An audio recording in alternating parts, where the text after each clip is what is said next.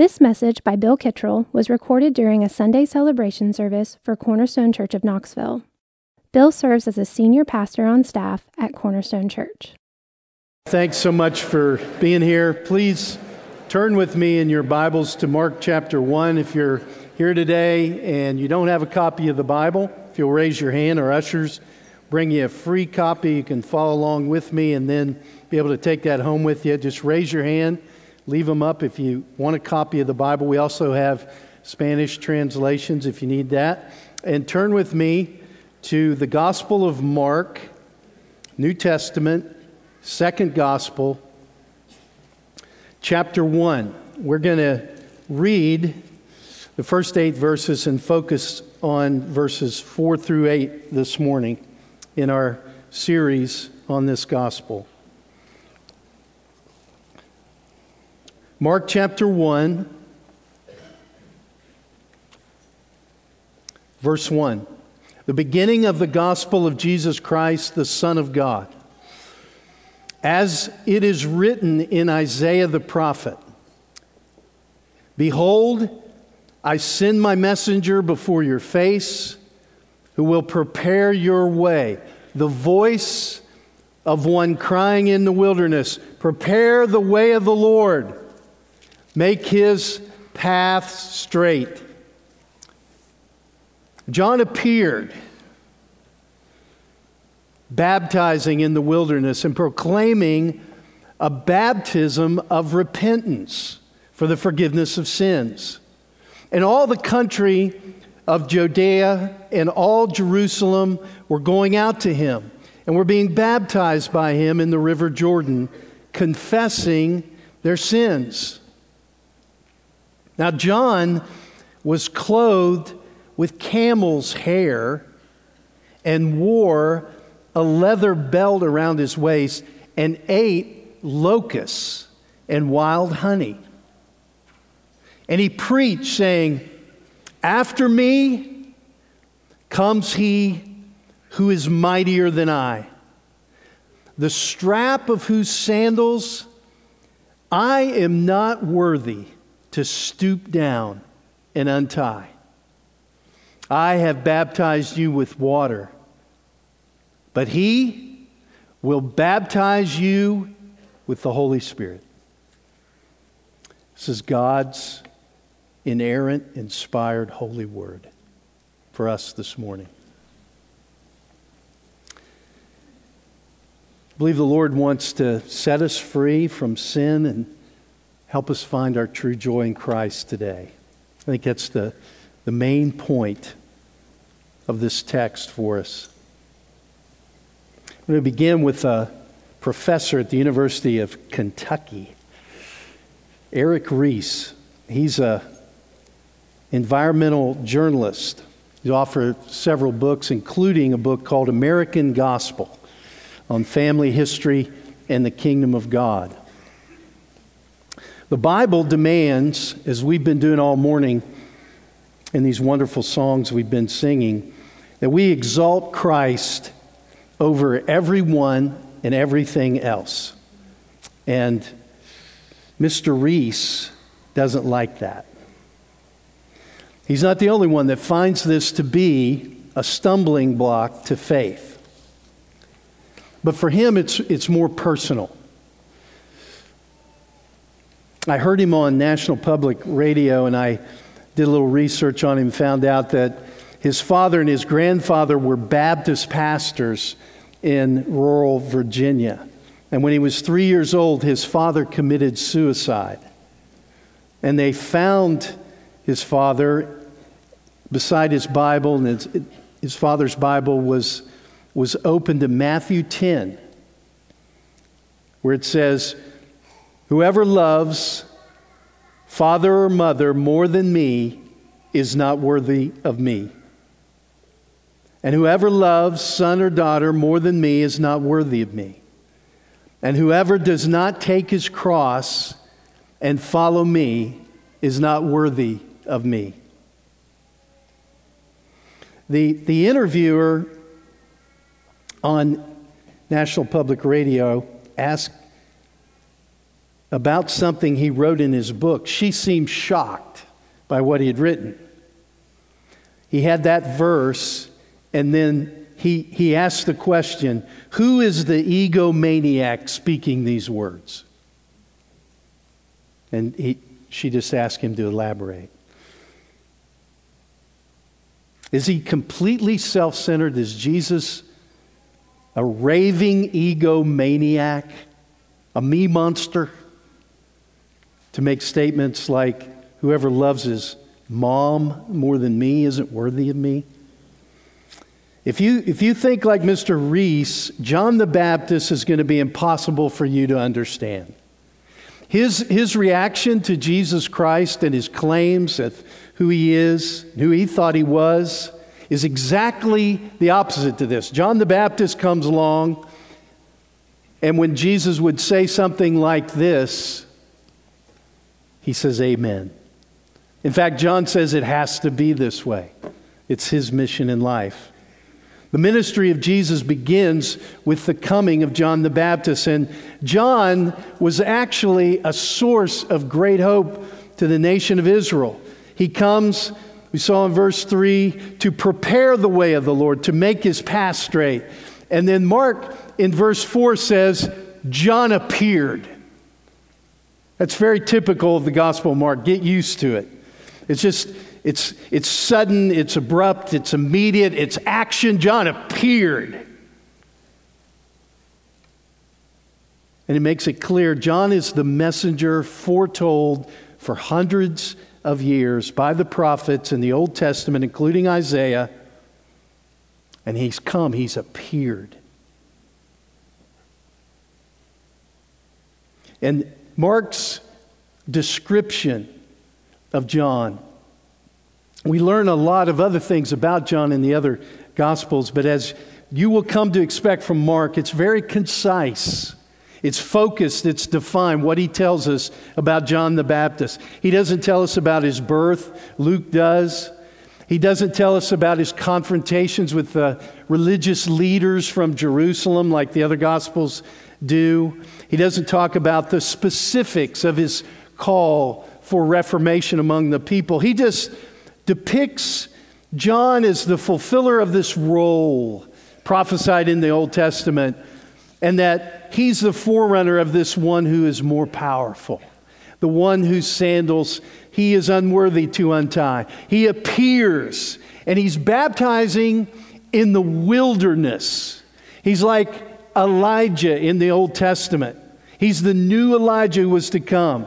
He's identified with the, the wilderness, this country around the Jordan where John ministered, is exactly where Elijah ministered.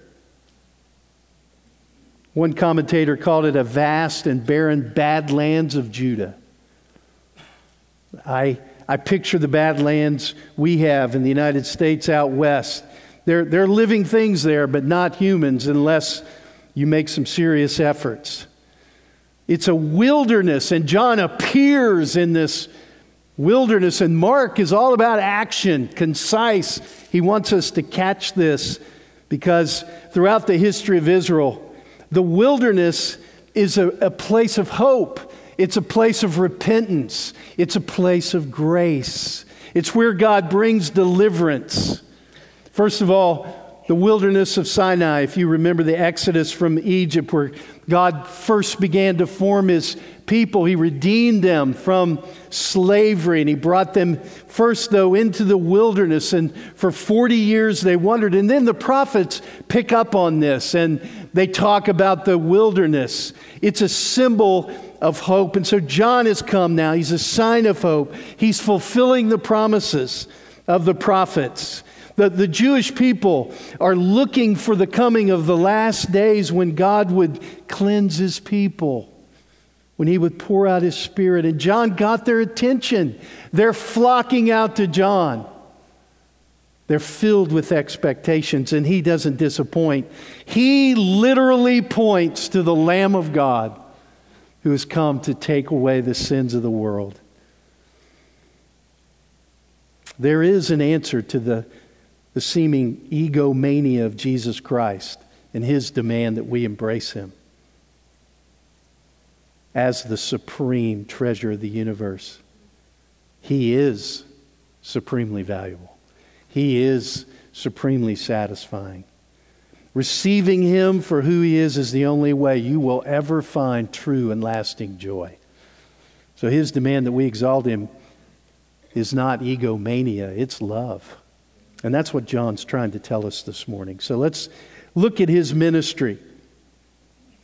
John's ministry and John himself exalt Christ in a way that is compelling. And we don't want to miss three striking implications of his message. Number one, I don't have the lead role. Number two, my sin is against me. And number three, the Spirit is for me. Number one, I don't have the lead role. The movie is not about me. Verse 7 John preached, saying, After me comes he who is mightier than I, the strap of whose sandals I'm not worthy to stoop down and untie.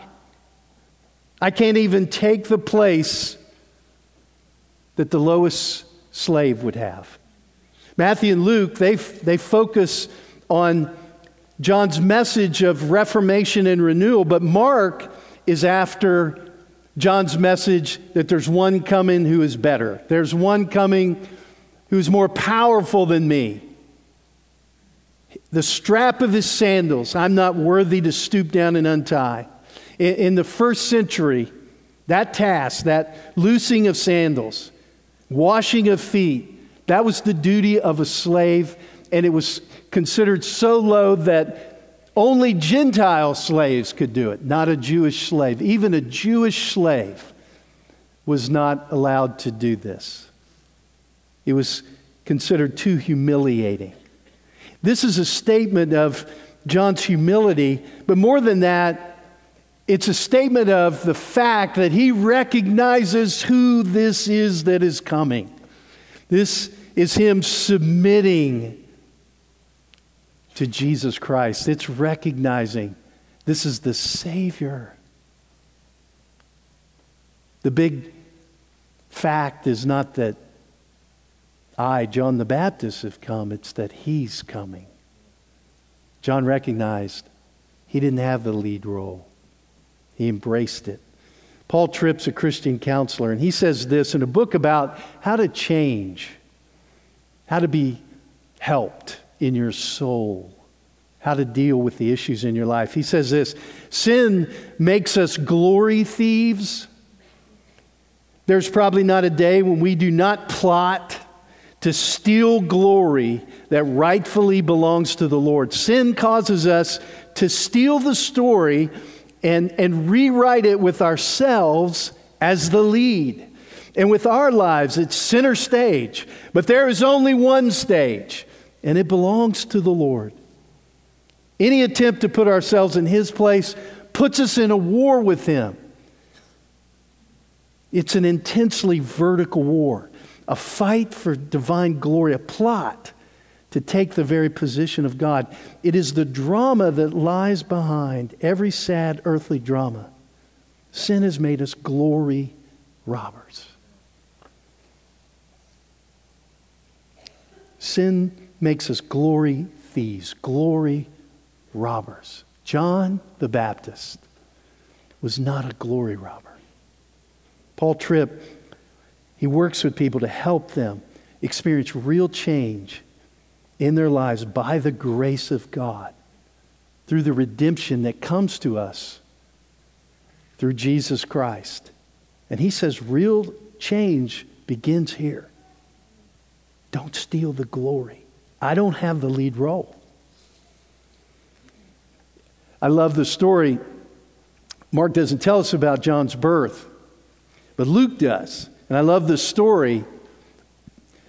John's mother is actually related to Jesus' mother. I love the story when Luke 1 says, In those days, Mary arose. They're both miraculously expecting a child, and Mary rose and went with haste into the hill country to a town in Judah, and she entered the house of Zechariah and greeted Elizabeth, her relative, John's mother. Okay, so, so Mary's expecting Jesus, and Elizabeth is expecting John. Be, be quite a cousin's night. When Elizabeth heard the greeting of Mary, the baby leaped in her womb, and Elizabeth was filled with the Holy Spirit. Even in the womb, John's all about Jesus Christ. He has the lead role. All the glory rightfully belongs to him, and John the Baptist is exactly right. It's exactly right. If you know who he is, if, if you have a revelation, if the eyes of your heart are enlightened and you see who he is, you will leap for joy. There's a movie star named Brad Pitt. Terrible fly fisherman, but very successful movie star. He said, Religion works. I know there's comfort there, a, a crash pad. It's something to explain the world, tell you there's something bigger than you. It's going to be all right in the end. It works because it's comforting. I grew up believing in it and worked for me and whatever my little personal high school crisis was, but it didn't last for me. I didn't understand this idea of a God who says, You have to acknowledge me, you have to say that I'm the best, and then I'll give you eternal happiness. If you won't, then you won't, you, you don't get it. Seemed to be about ego. I can't see God operating from ego, so it made no sense to me. Now, he sounds like the professor from Kentucky, doesn't he? Erik Reece. And I understand his comment because there's a, there's a difference between religion and the great treasure of the kingdom of God fellowship with God in Christ. There's a, there's a difference. They're two very different things.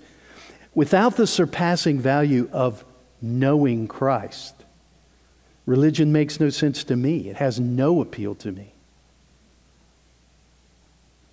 John saw Christ for who he is and what he came to do reconcile us to God. It's, it's the great treasure of life.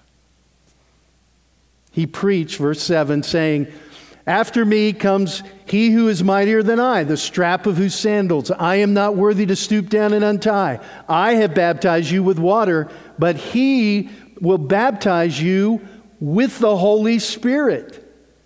John, John knew his role. He was going to prepare the way for this one to come, the one who has the lead role, and then he was going to fade to black, so to speak. He was going to fade away. This was his path to fullness of joy.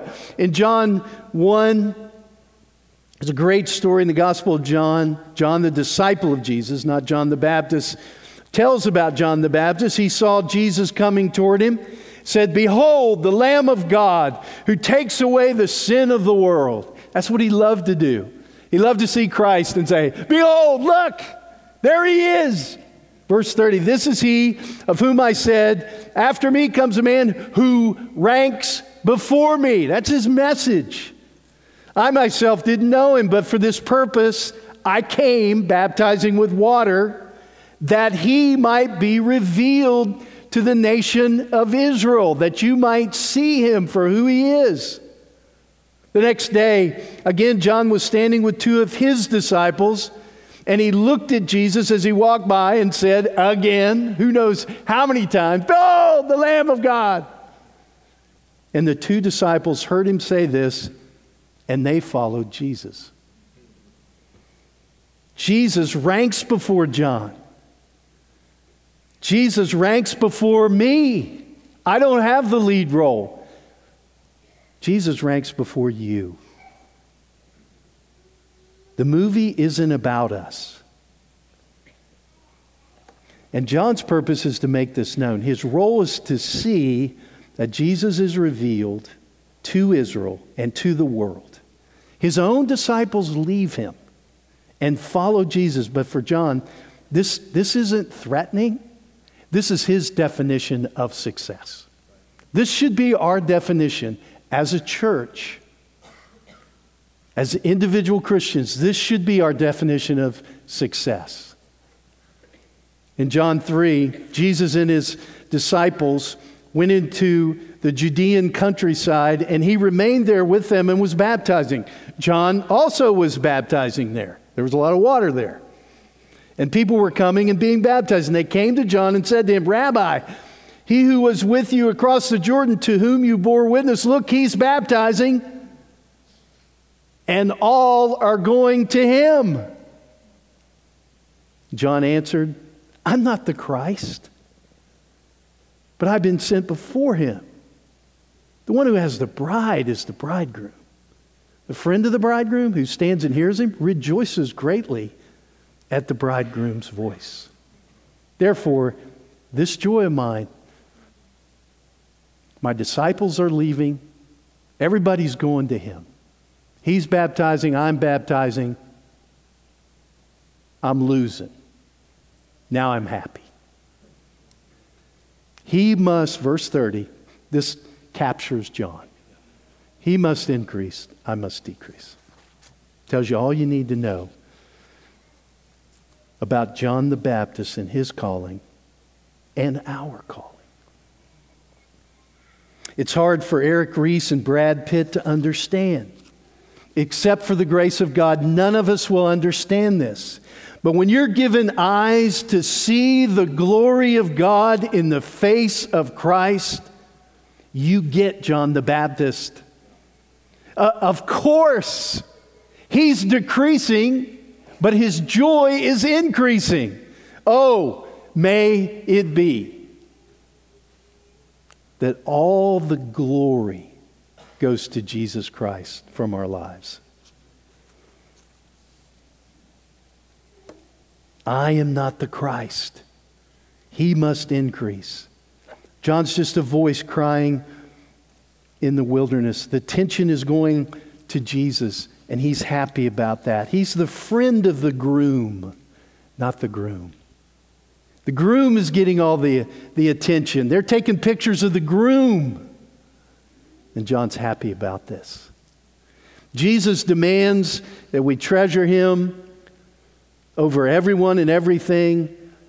To many, this is self focused, self exaltation. John Piper says, God is infinitely wise, just, holy, strong, and good. But God's command that we see Him for what He is and be glad about it is a stumbling block to many. God's godness has always been the main problem. It's a stumbling block. Jesus demands we love him more than anyone. He demands we follow him, trust him, enjoy him, be satisfied in him, delight in him, obey him. And many respond exactly the opposite of John the Baptist. John lived his life being guided by this principle. When Jesus becomes greater in the world and I become lesser in the world, my joy increases. That's our calling. I don't have the lead role. A second implication of John's ministry and his preaching is my sin is against me. My sin is against me. Verse 4 John appeared, baptizing in the wilderness and proclaiming a baptizing a baptism of repentance for the forgiveness of sins. How do you prepare the way for the Lord? How do you make his path straight? You preach repentance from a sinful life. You offer forgiveness of sin. Verse 5 All the country of Judea, all Jerusalem were going out to him. All were being baptized by him in the river Jordan. They were confessing their sins. Repent, confess, forgiveness. They're all going out to John. What are they doing? They're turning from their sins. John pointed at Jesus and said, Behold, the Lamb of God who takes away the sins of the world. Sin is not your friend.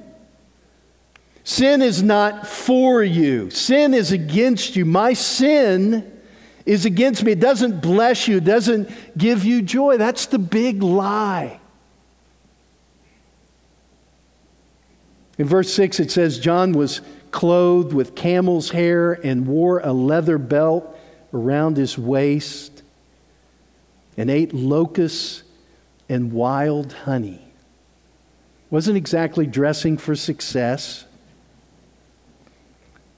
His clothing would have been nearly as unusual then as it would be to us now. He was dressing like a prophet, especially the prophet Elijah.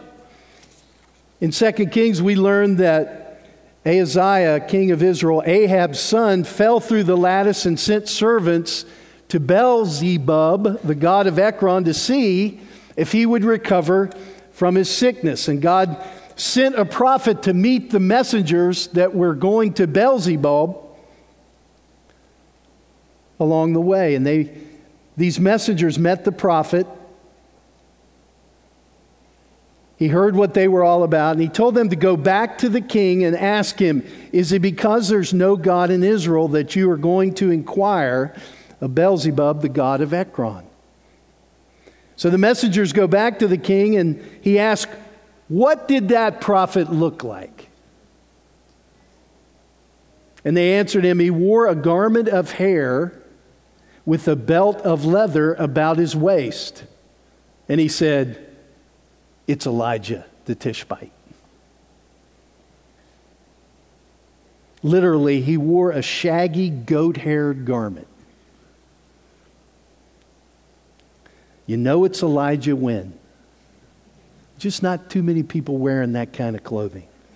For John the Baptist, it's a camel hair robe, but everyone thought that's Elijah. That's the Elijah that was to come. And don't miss, he's eating locusts and wild honey. He's a foodie. He wants no chemicals, hormones. He wants it farm to table. He wants his locusts raised in a caring, natural environment. Listen, eating locusts may offend you, but it was lawful. Didn't violate the Old Testament law. These locusts are still eaten in many parts of the world today. But there's, there's a prophetic message here. It may offend you that he's eating locusts. But to the people of Israel, it was hope. This is what we've been waiting for. This is God on the, on the move. He wasn't one of the celebrity pastors in Jerusalem, he's in the desert regions. He's Elijah. He gets in the face of Herod. It costs him his life. That's what Elijah did.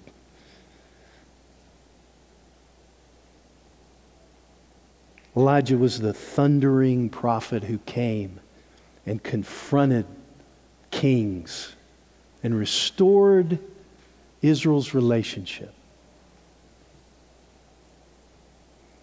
You may remember his confrontation on Mount Carmel with the prophets of Baal.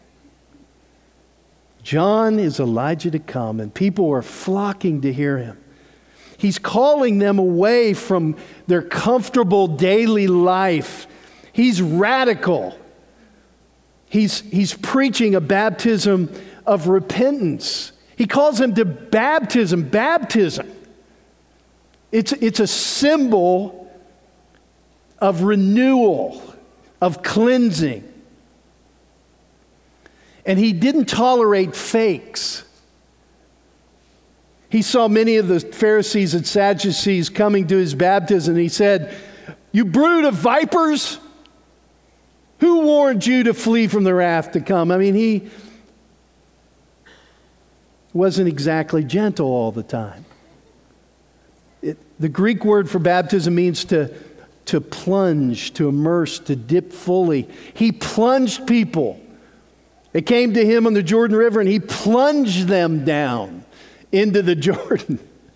It was a radical sign of repentance and renewal, a, a, a changed life. Israel was God's nation, the Jews were God's people, his treasured possession. And John's baptism symbolized the kind of moral change required to be his people spiritual transformation. If they were going to be faithful to their calling, they had to repent. His baptism was a proclamation. Repentance, it boils John's message down to one word repentance. It means to change your mind. It's an act, it's a decision, it's not an emotion. Think of someone being converted. Change. He's proclaiming this, he's preaching this. Repent. It's an opportunity for them, for God to do something. They knew this. It was a moment for God's grace. They were flocking out to hear this message because they had hope that God would do something. Now let's pause for a minute. Apply this in our lives. Uh, you know, a call to repentance is not necessarily moralistic preaching. It certainly can be. But after the cross and the resurrection, the disciples continued to preach repentance. Paul said in Romans 6 Are we to continue in sin that grace may abound? Listen, Jesus came to cleanse us and free us from sin. My sin is against me. No one has written, in my opinion, more faithfully, more scripturally, more biblically, more truthfully on justification by faith alone than John Owen. And, and he acknowledged that this doctrine is criticized by many because it's thought to discourage obedience, holiness, good works. He said the only standard for determining the truth about this doctrine of justification by faith alone is the scripture, but he was ready to accept. He even said it ought to be done a second trial of this or any other doctrine. And that second trial is look at the life of the people that accept it. Look at how they walk, how they live. Those who accept justification by faith alone. And he said, if it doesn't pres- preserve its station by this rule, if it doesn't promote Christ like living obedience, then he says, I shall be content that it be exploded. I shall be content that it be exploded. This is what Paul means when he says, What shall we say then? Are we to continue in sin that grace may abound? By no means. How can we who died to sin still live in it? Grace is amazing. We no longer have to serve sin. We've been set free. My sin is against me. Be set free from sin. It's trying to keep you from Christ and find true joy in Christ. John preached for the people turn away from sin, be cleansed. It wasn't just for the overtly sinful, it was for religious people. He proclaimed a baptism of repentance for the forgiveness of sins, and they flocked to him. They wanted to be cleansed. They wanted to be clean. They wanted to be prepared. They wanted to meet the Lord. They wanted God to act. When I, when I have the grandkids over and I'm babysitting and we have dinner, it's time for cleanup.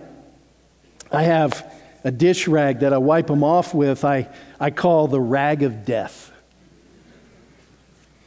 My grandchildren run in terror when they say, okay, it's time for the rag of death. I can clean off spaghetti from their face with the rag of death. When grandfather gets done, these kids are cleansed. No one likes my methods. It scares mothers into hiding.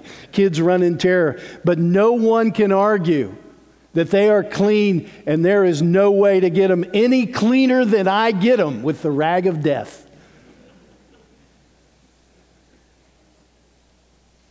John's, John's ministry blessed people, it got them clean. Sin is against us. And Christ has come to set us free. And that leads us finally to his last point the Spirit is for me. I have baptized you, verse 8, with water, but he will baptize with the Spirit, with the Holy Spirit. It's a, it's a, it's a baptism that is a reality.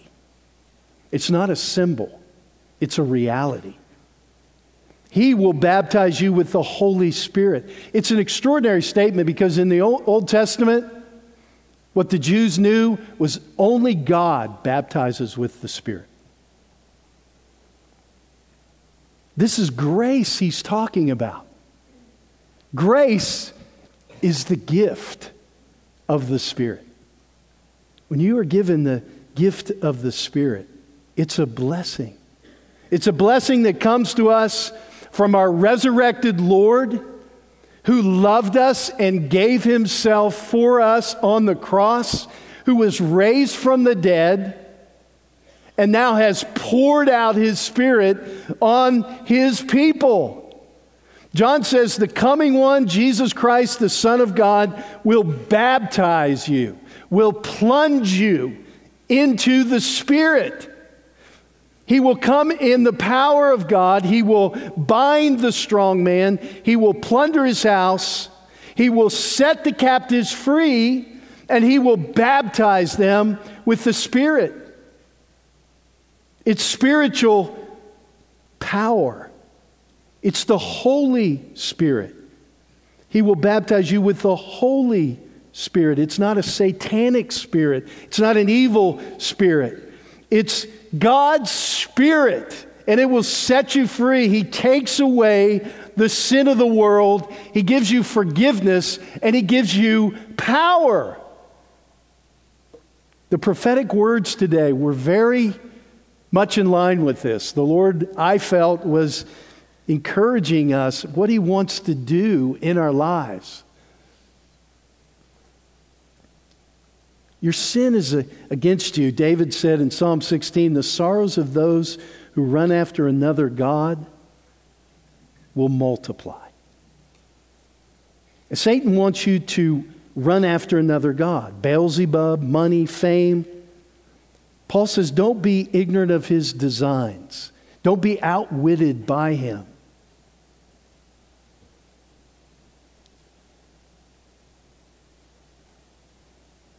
He wants to keep you from this one we're talking about. He wants to keep you from the one John is proclaiming. John, John is preaching and proclaiming. And we hear his voice today. He is the one. Here is hope. Here is change. Here is deliverance. Here is freedom. Here is joy. It comes through him. He's the one. I am happy to fade out of the limelight. He was popular.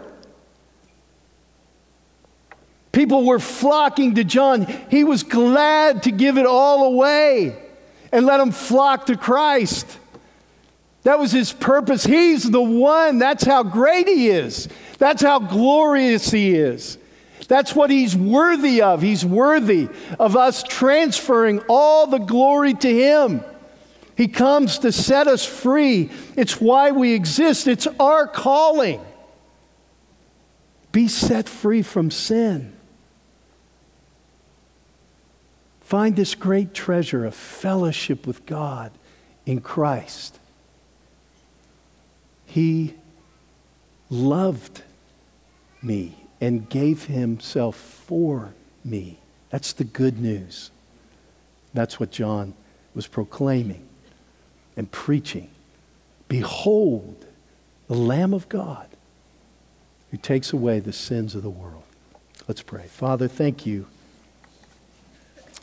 for the gospel of Mark. Thank you, Lord, for this revelation of the one to come that has now come and has lived a perfect life and yet died on the cross for our sins, who you raised through the power of your Spirit, Lord. And Lord, today we pray that you would manifest your presence and open the eyes of our heart and let us see, Lord, the glory of God in the face of Christ. ask this in Jesus' name. Amen. You've been listening to a message given by Bill Kittrell during a Sunday celebration service at Cornerstone Church of Knoxville. To find out more about Cornerstone Church of Knoxville, visit us at www.cornerstonechurchofknoxville.com or call our church office at 865 694 4356. We'd love to have you join us in our mission to treasure, grow in, and proclaim the gospel of Jesus Christ.